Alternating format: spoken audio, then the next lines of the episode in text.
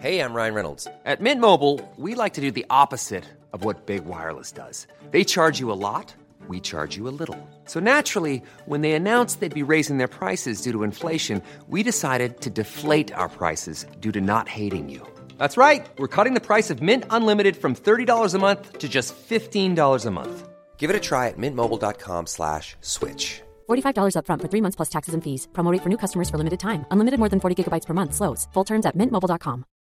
Millions of people have lost weight with personalized plans from Noom, like Evan, who can't stand salads and still lost 50 pounds. Salads generally for most people are the easy button, right? For me, that wasn't an option. I never really was a salad guy. That's just not who I am. But Noom worked for me. Get your personalized plan today at Noom.com. Real Noom user compensated to provide their story. In 4 weeks, the typical Noom user can expect to lose 1 to 2 pounds per week. Individual results may vary.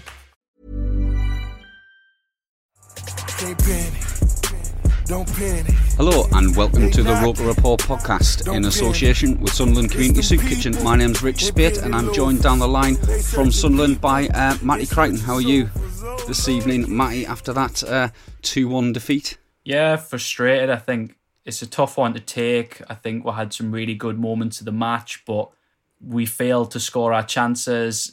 Charlton got two against the run of play and we were going to lose eventually, but whenever it happens, it's just really frustrating. Aye, absolutely. I can't disagree. You know, it's been a great kind of unbeaten run, I think, stretching right back from this time in February, wasn't it, Sam? Got Sam Blaikie down the line as well from Sunderland. How are you, mate? Just echo what Matty said. It's disappointing, but I think it's important to not overreact, take it for what it is. It's our first defeat in 14 games or something like that. Like Matty said, you're not going to win every game, but it's disappointing, especially when Peterborough and Hull win, but hopefully it wouldn't bounce back. Well, that's it, isn't it? I mean, it would, if one of or both of them had kind of slipped up today as well, it wouldn't feel quite as crushing, really, but they both won 3-0 away from home, which is convincing, really. Hull are against Plymouth, who we've got coming up as well. So we've got to be at least matching those results going forward, don't we, Matty? Yeah, I think we've been talking about how obviously it's in our hands because we've had these games in hand, but now with a loss today, with those two winning, it really does put the pressure back on us. And I think the most important thing here is, you know, the players need to reflect. They need to look, you know, we've lost a game, it happens, but it's about the reaction. It's how we bounce back. It's how we take this defeat and think, you know what, it's not over. We still are in a great position to achieve promotion, and that's the most important thing coming out of this game. Yeah, absolutely. I mean, it was a funny one as well. I mean, in terms of formation, Sam, it seemed to be, I don't know, I'm not sure that the players are entirely comfortable with the kind of very fluid formation that we had, which seemed to go from 4 at the back to 3 at the back to 4 at the back and back again. What did you think of the kind of the way that Johnson had the team set up today, Sam? Yeah, it was a weird one, wasn't it? Because I think we saw the effect with the wingers. I think Gooch was having to track back a lot because I don't know whether he was playing as sort of a right wing back and then told to go forward. But it was kind of like, it did look a bit like people were not on the same wavelength with what we were doing in and out of possession. But I don't think we started badly. But yeah, I think the formation raised a couple of eyebrows, especially with Jones not starting the game as well. Yeah, in terms of the team selection, Matty, that was the big thing when I saw at 2:00 was where's Jones? Oh, Gooch is in there. Was that a big surprise for you? And why do you think you might have made that selection? Yeah, I think it was a massive surprise, but the only reason I can think behind it is that perhaps with him recovering from that injury, you know, we're in the era of like sports scientists. Perhaps Johnson was told Jones can only last X amount of minutes because if you're comparing him and Lyndon Gooch, you know, Lyndon Gooch is not a bad player, but Jordan Jones is a far better player. He's far more effective. And I'd fail to believe that Johnson would have selected him over him. I feel as though it must have been something to do with Jones only being able to complete a certain amount because I just couldn't see it the other way. You may well be onto something there, actually, Matty. And Sam mentioned the quick start to the game as well, and I think that was really important. Let's just go through some of the key points really in that first half. We had Charlie Wyke missing, I thought, a glorious chance on the fourth minute when he was played through, nice ball through from Aidan McGeady, and he had a volley at the front post and he put it just wide. And then on 10 minutes, possibly the chance of the game for Sunderland, when he's nicked the ball through some good pressing, he's one-on-one with the goalkeeper. You know, he did really well to steal the ball, he did really well to get the ball to the edge of the box, but then he couldn't get the ball over the keeper. I don't know what you thought about that, Sam. Do you think he was unlucky, or do you think he should have done better? I think it's a bit of a mixture. My initial reaction was unlucky because I feel like it was a good save. Maybe he could have got a yard or so more height on it and it's a goal, but one thing I will say, and it might be testament to Wyke, is a year ago or 2 years ago, he's cleaned through there and I don't even go to the edge of my seat. So the fact that I had a bit of confidence in him shows how far he's come. But it was a good save from the keeper, but you want your striker to be scoring one-on-one at the end of the day, don't you? Especially with someone who's got as many goals as Wyke has. Aye, certainly. And I mean, I thought he telegraphed it a bit. I thought it was quite obvious that he was going to try and chip it there. I don't know if you agree with that, Matty. Yeah, it's frustrating because I think Sam's right to say, you know, Wyke's getting in the positions, and certainly his form this season, you have gained confidence of him scoring in those positions. But for me, he's had two glorious chances at the start of the game, and we judge strikers on their goals, and they've both not hit the net. You could argue the second one's a very good save from Amos, but he's missed two crucial strikes that could have put us 2-0 up very early, and then we're sat here talking about a very different game. So it's just one that's frustrating, but I do think he has to score those. No, I think you're absolutely right. I mean, it would have been a completely different game, but it stayed open, didn't it? I mean, they went up the other end, they hit the post off a free kick that was curled in. I think O'Nien got a touch on it and an in-swinging free kick from the right-hand side, and it bounced away off the post. And then Aidan McGeady plays a fantastic ball in. Aidan O'Brien has a header right in the centre of the goal, and it was one of the best saves I've seen for a very long time by Amos, their goalie. It looked like it hit the post. And then when you look at the replay, he stuck his hand out and got a really strong hand on it and pushed the ball up and away. Fantastic save. But then it went scrappy again. And on 27 minutes, Aidan McGeady gave away the ball on the edge of the box. And I thought that kind of put the willies up us a bit in terms of it seemed to unnerve us. And they went away and scored on 30 minutes, free header off a corner, and then it was parried by Burge, and Josh Scowen possibly could have done better. Sam, we were having a little chat about this in the group. You thought Burge was at fault there? I could be just comparing them to their keeper, because obviously before that you've got their keeper pulling off two great saves, and then Burge is asked to sort of lie on the ball or at least parry it away, and he just parries it straight up in the air. But I think he might have been a bit unsighted, because I know Lee Johnson was having a word with the fourth official. There was a lot of bodies in front of him, but I just feel like I'd want my keeper to maybe do better there. But also then Scowen doesn't help the case when he comes across and just kicks it into his own net, does he?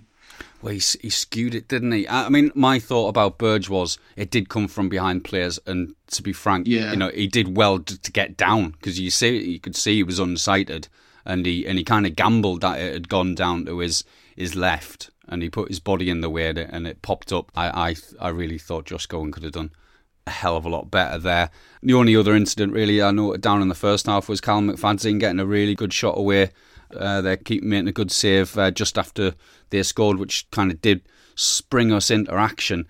But half-time, we go in 1-0 down.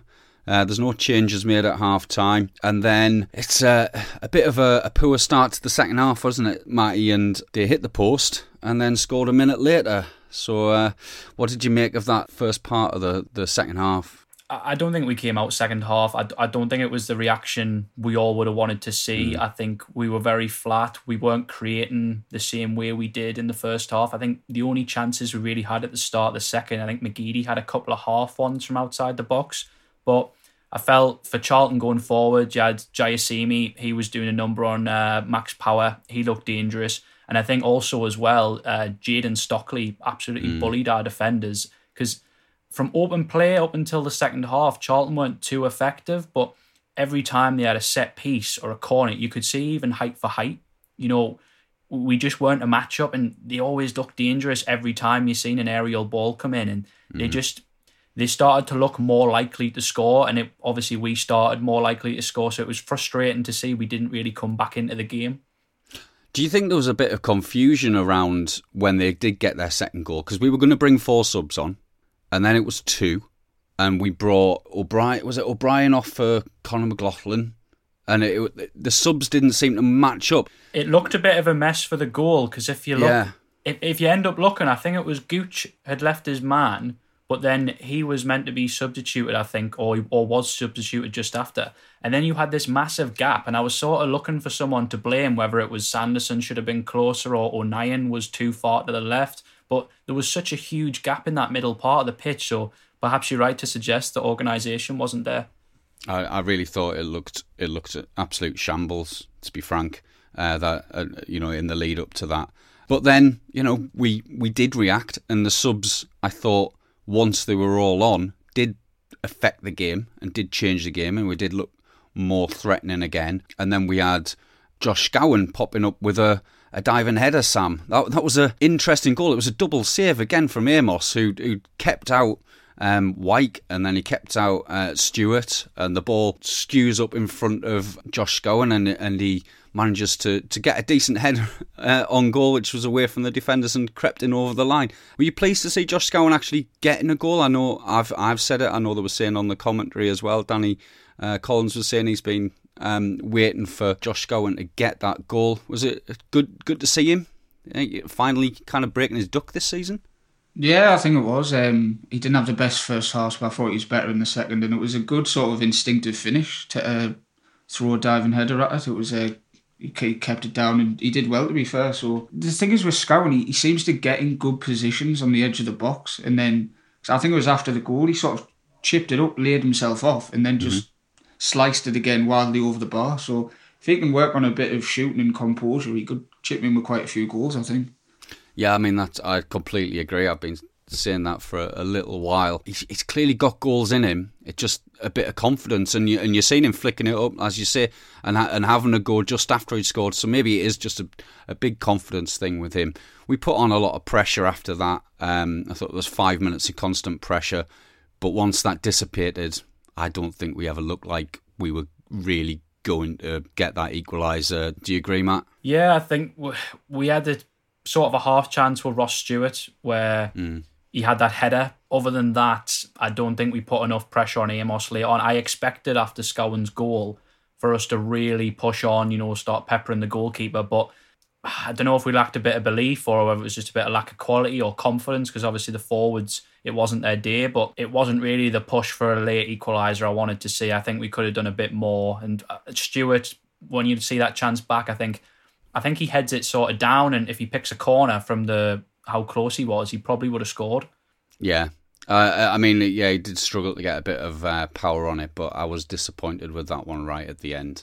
Yeah, so that was the game. We never got back into it. We haven't got any three-word reviews yet, lads. So I'll come to you really with a general question about the kind of what Lee Johnson needs to do after that result. What would you be saying if you were in his position now, kind of the debrief after the game, Sam? I think just obviously let them know it wasn't good enough, because I think they'll know that. But if we go back to the first half, like we were talking about, if two of them three great chances go in, we're winning 2-0, we can slow the game down. It's completely different. So it's just unlucky, but it's a huge game on Tuesday now, so we need to bounce back, because obviously if we'd won today, we could have been second on Tuesday. So it's still massive to win your game in hand. I think the overall message should just be we need to improve, but it's one of those games you're not going to win every game, so it needs to be an anomaly though. We need to bounce straight back. Yeah, certainly. Personally, I could see us going out and winning by a few on Tuesday, to be honest, as a response. I mean, that's what I would be saying, is to go out and show how good we are. Because I don't think we actually showed how good we were today, Matthew. I don't know if that's what you think, but I thought we were below par, and there was performances across the pitch that just weren't with it. Yeah, I think it's mixed, because I think, like I said earlier, if we did get those early goals, it's a different game. But I think certainly defensively, we've conceded two very soft goals. I think we've been bullied from set pieces. And like I say, at the end of the game, I think we could have given a bit more. I think it's just a case of the players sort of need reminding, you know, of the task at hand. It's important not to panic, but it's equally important to tell them, you know, you need to raise your standards. If we keep losing games, it's, you know, we're not going to go up. If it happens once, you know, it's important, the reaction, but we need to now bounce back, get some wins and get our promotion race back on track. No, I think you're absolutely right. So let's go into the player ratings. A bit of a change from my tradition. Sam, I'm going to come to you first for your overview of Lee Burge's performance and your rating. I've just kind of give Lee Burge a standard 5. Personally, I think he could have done better for the first goal. I don't think he could have done much for the second. I know it's went under him or through his legs, but all he can do in that situation is rush out to the forward. I thought actually the lad who hit the post just before the second goal, he really should have scored, but I thought Burge did well to sort of put him off and just fling himself towards him. He also made a decent save. I think O'Nien gave the ball away and near the corner flag and the cutting side, and that was a decent save. So it wasn't his best game, but he didn't really have an awful lot to do apart from the goals, to be fair. So 5 from me. No, I mean, that's right. I mean, the stats for this game, you know, show a dominant Sunderland performance. Just to flip back slightly before we go through the rest of the team. We had 15 shots, 6 on target. They had 7 shots, 3 on target. You know, we had 62% possession as well. But those are not the key stats. So I'll come to you, Matty, for your rating of Max Power. Yeah, I felt like this performance from Max Power's been coming. We've seen him sort of struggle against pacey wingers. Obviously, he is a makeshift right-back, but today I thought he really struggled against Jayasimi. He got spinned by him a few times. He looked nervous when he was facing him up 1v1. I think as well, he couldn't get forward as much. We normally praise him for the crosses he puts in, but I think because of Jayasimi's pace, he wasn't sort of bursting forward to put those in because he was sort of scared to leave the space in behind. So I did think he was improved when he went into midfield, looked a bit more comfortable, but it was a 5 out of 10 for me today. Yeah. I mean, I've gone with the same. I think Chris on the ratings today has gone a little bit higher. He's gone with 6. I think he might be more generous than I've been overall in his ratings. And which does bring me on to Callum McFadden, which is I'll take. I thought it was best game for Sunderland. I thought he was really bright early on. He was pushed really high up the pitch in the formation, but he performed well that high up the pitch. Some fantastic balls down the channel. That shot on 32, I thought he did exceptionally well to actually get it away. It was really good technique. Some nice crosses. And to be frank, and I'm sure we'll come on to this when we look at Lee Johnson's performance, I was very surprised to see him come off on 62 minutes. I mean, I know he wants to give Denver Hume some game time, but to bring probably our best performing player off at that point, thought it was a strange decision, and I've given Callum McFadden a well-deserved 7. So we're going to come to you, Sam, for your rating of Luke O'Nien.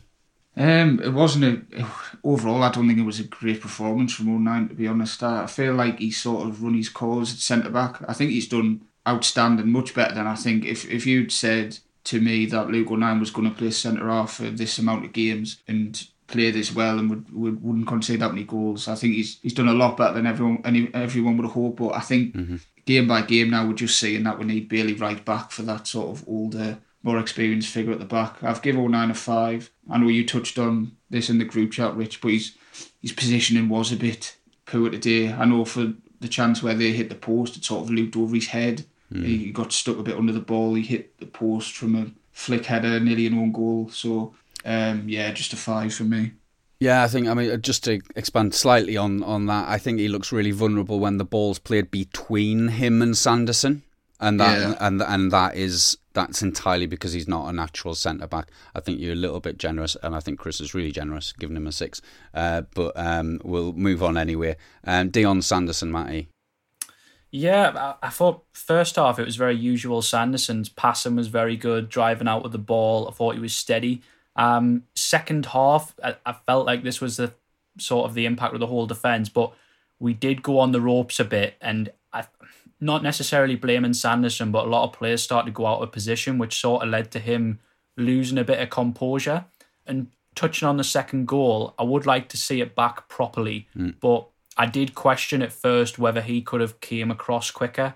He was marking someone, so I would like to see it a slower frame, but I don't know if he was maybe a little bit slow for that. But I did give him a 6 overall because I thought he had a steady game. He wasn't really at fault for anything massively. Yeah, I mean, that's what I give him. That's what Chris gave him. I think that's a fair rating. I've got Carl Winchester on my list. I thought, despite the fact that I think he's a really decent player, I thought this was one of his poorer games for Sunderland. I thought he lost the ball reasonably easy in the middle during the first half. He wasn't particularly influential. He gave away a couple of fouls that you don't want to see. They seem to get a lot of fouls just inside our half that gave them the chance to put the ball in the box. And I wasn't surprised to see him taken off on 59 minutes. I've given him a 5, which is possibly a little bit generous. Josh Scowen, the goal scorer at both ends. It's a weird one for Scowen because at half time I had him down as a 4, which might be a bit harsh, but I just thought he was giving away daft fouls. Obviously, the goal we've touched on, I feel like he could have done a lot better. And I never really feel comfortable with him on the ball. He sort of seems to panic as a centre midfielder. I know his game is more off the ball. I thought second half, I thought he was actually very good. He played his game well. There was an incident where we had the ball and we'll give it away down the right hand side and he quickly nicked it back and won a free kick, and he's great at stuff like that, sort of just buzzing around the play. Really good finish for the goal. So I think I'm going to give him a 6 overall. Could be a 5, but he scored and I think he redeemed himself second half, so a 6 from me. Yeah, I think that's very, very, very fair. Aidan O'Brien, Matty. Yeah, do you know what? I was very pleased to see that O'Brien was back in the starting 11 because I think we've seen, although he doesn't do a lot of massive things himself, he does bring out the best in Charlie Wyke. Mm-hmm. I did feel as though they linked up quite well, and I can't fault O'Brien's work rate, but I do feel for the McGeady cross when he headed it, he had to score for me because if you watch the header back, it's very, very central. And if he picks a corner, he would have scored. And then we're talking about a different game. So on the basis that we do have to judge our strikers for scoring goals, I'd have to give him a 5. Absolutely. Absolutely fair. I'll take Aidan McGeady. One fantastic cross on 16 minutes. This is after he'd set up that for Wyke. So he was setting up chances. I thought, though, overall, his performance dropped off. It's probably a 6 in general. I thought he just wasn't very influential when he went out on the right at all towards the end of the game, and that's when we need him. So Sam, Lyndon Gooch. It was a bit of a frustrating one from Gooch. I've got written down that he, in the first half, I thought he was really good defensively. He was sort of getting back in a lot, and he made a few blocks and tackles, but that's not where we want to see Gooch on the ball. We want to see him being direct, and it's just a bit of a frustrating one. There was a few times where he was running down blind alleys instead of just playing the easy pass, maybe. I know we said earlier, but he lost his man for the second goal. I don't know if it was actually his man or whether he's just the one closest, because you sort of seem to be playing in defensive midfield role. Mm. So I've just given him a 5. It was a bit of a frustrating one again from Gooch, which we're seeing a bit too often lately. Yeah, I mean, that's what I've given. That's what Chris has given. So I think that's a very fair rating. And you've got Charlie Wyke, Matty. Yeah, I think I've jinxed him because I'd wrote on talking points after the Posh game that he hasn't scored in 4 games, but I didn't feel there was much need to worry. But obviously, today, I think he battled well. He can't fault his work rate. You know, even for Scowen's goal, he done well to get the shot off and good movement, but it just wasn't going in for him. And at the end of the day, he missed 2 very big chances. I think the one on 5 minutes he puts wide, that's got to hit the target. The chip, you could perhaps say it's a good save, but 1v1, you want to back your striker to score, and Charlie Wyke's let us down for the goals today, so I'd have to give him a 5. Yeah, I think possibly a little harsh. I thought his work rate bumped him back up to a 6 for me after those misses, but I can completely see your point there. So we made 4 subs, and they were on for quite a while, but I'll take them all. In summary, I thought Conor McLaughlin, a few decent balls in, didn't look like he had much pace. He looked like he was a bit leggy. So I give him a 5.5. Jordan Jones, he came on. He was very much involved in everything. I thought a couple of wasteful crosses, but you're going to get that. I give him because he was in the middle of everything, I give him a 6. Denver Hume, thought it came on, looked really bright. One poor cross in 82. Like I think Danny Collins said, he took a touch when he really didn't need to, but then made a really vital block on 89 minutes when they looked like they were going to put the game to bed. And he threw himself in front of the ball, so I've given him a 6. Ross Stewart, so I thought came on, caused them loads of trouble, some great flick-ons. He combined well with Charlie Wyke, but that back post chance at 90 minutes, you know, you got a 6'5" striker, however big he is. He's got to be putting his own power on that. So 5.5, I think. Man of the match, lads. Now, I can see that this one's going to be a little bit controversial. Sam, who have you gone for your man of the match? Probably the first game in a while where I don't know who to give it to. And I can't believe I'm going to say this, but probably McFadden. I agree. I thought it was definitely, like you said, his best game in the Sunderland shirt. And I thought, going forward, when we were pinning them back, he was a good outlet. And he also allowed McGeady to get in and around the box and outside the box. So I'll give it to McFadden. Fair play to him. Really good game. Aye. No, I can't disagree. Matty, who's your man of the match? Yeah, I agree that McFadden was good, but I'd have to give mine to McGeady. I thought if Aidan O'Brien and Charlie Wyke finished the dinner, he would have had 2 assists. And I think going forward, first half, everything we did well came through him. So he was a standout Sunderland player for me. I think that's fair enough, but I'm going to give it to Callum McFadden. You know, he's come in for a bit of stick from us on this pod, from when what we write on the website, from other sources as well. Quite rightly, because we've got standards. But you know what? He's responded to the fact that he's now got competition for his place, and just on his performance on those 62 minutes he was on the pitch, I thought he was great, and so he's our man of the match this evening. So it brings us on to Lee Johnson. Now, your rating for Lee Johnson, Sam? It's a difficult one because I thought the decision not to start Jones was an odd one, but like Matty touched on earlier, I think if Jones was able to start, he would start him. I don't see why he wouldn't. I thought he was good making the 4 subs again, but like we said, I think we got a bit caught out for the second goal, and it's a bit unlucky, but if the players aren't all prepped to come on and they haven't got the instructions, maybe wait until you bring them all on and change the game around. Mm-hmm. So I'll give him a 6 maybe for the game. Might be a bit harsh considering how well we've been playing, but based off this game, there was a few questionable things. Yeah, I mean, I've given him a 5. Matty, what's your rating quickly? Yeah, 6. I don't think we can question him too much. I thought the team selection was fine, and I felt he was a bit let down by the missed chances. And as you mentioned earlier, the statistics show that we should have won the game. I think it's just an unlucky day. An unlucky day at the office then for Sunderland. and you know, we've been on this massive unbeaten run, 2 months unbeaten. It was going to happen. Let's hope that this is the only defeat we have before the end of the season, and if that's the case, I still think we're going to go up. Sunderland's next game is 6 o'clock on Tuesday evening, and I'm glad I just looked at the fixtures, otherwise I would have been tuning in just after half time. So yeah, we look forward to that, and we'll speak to you then.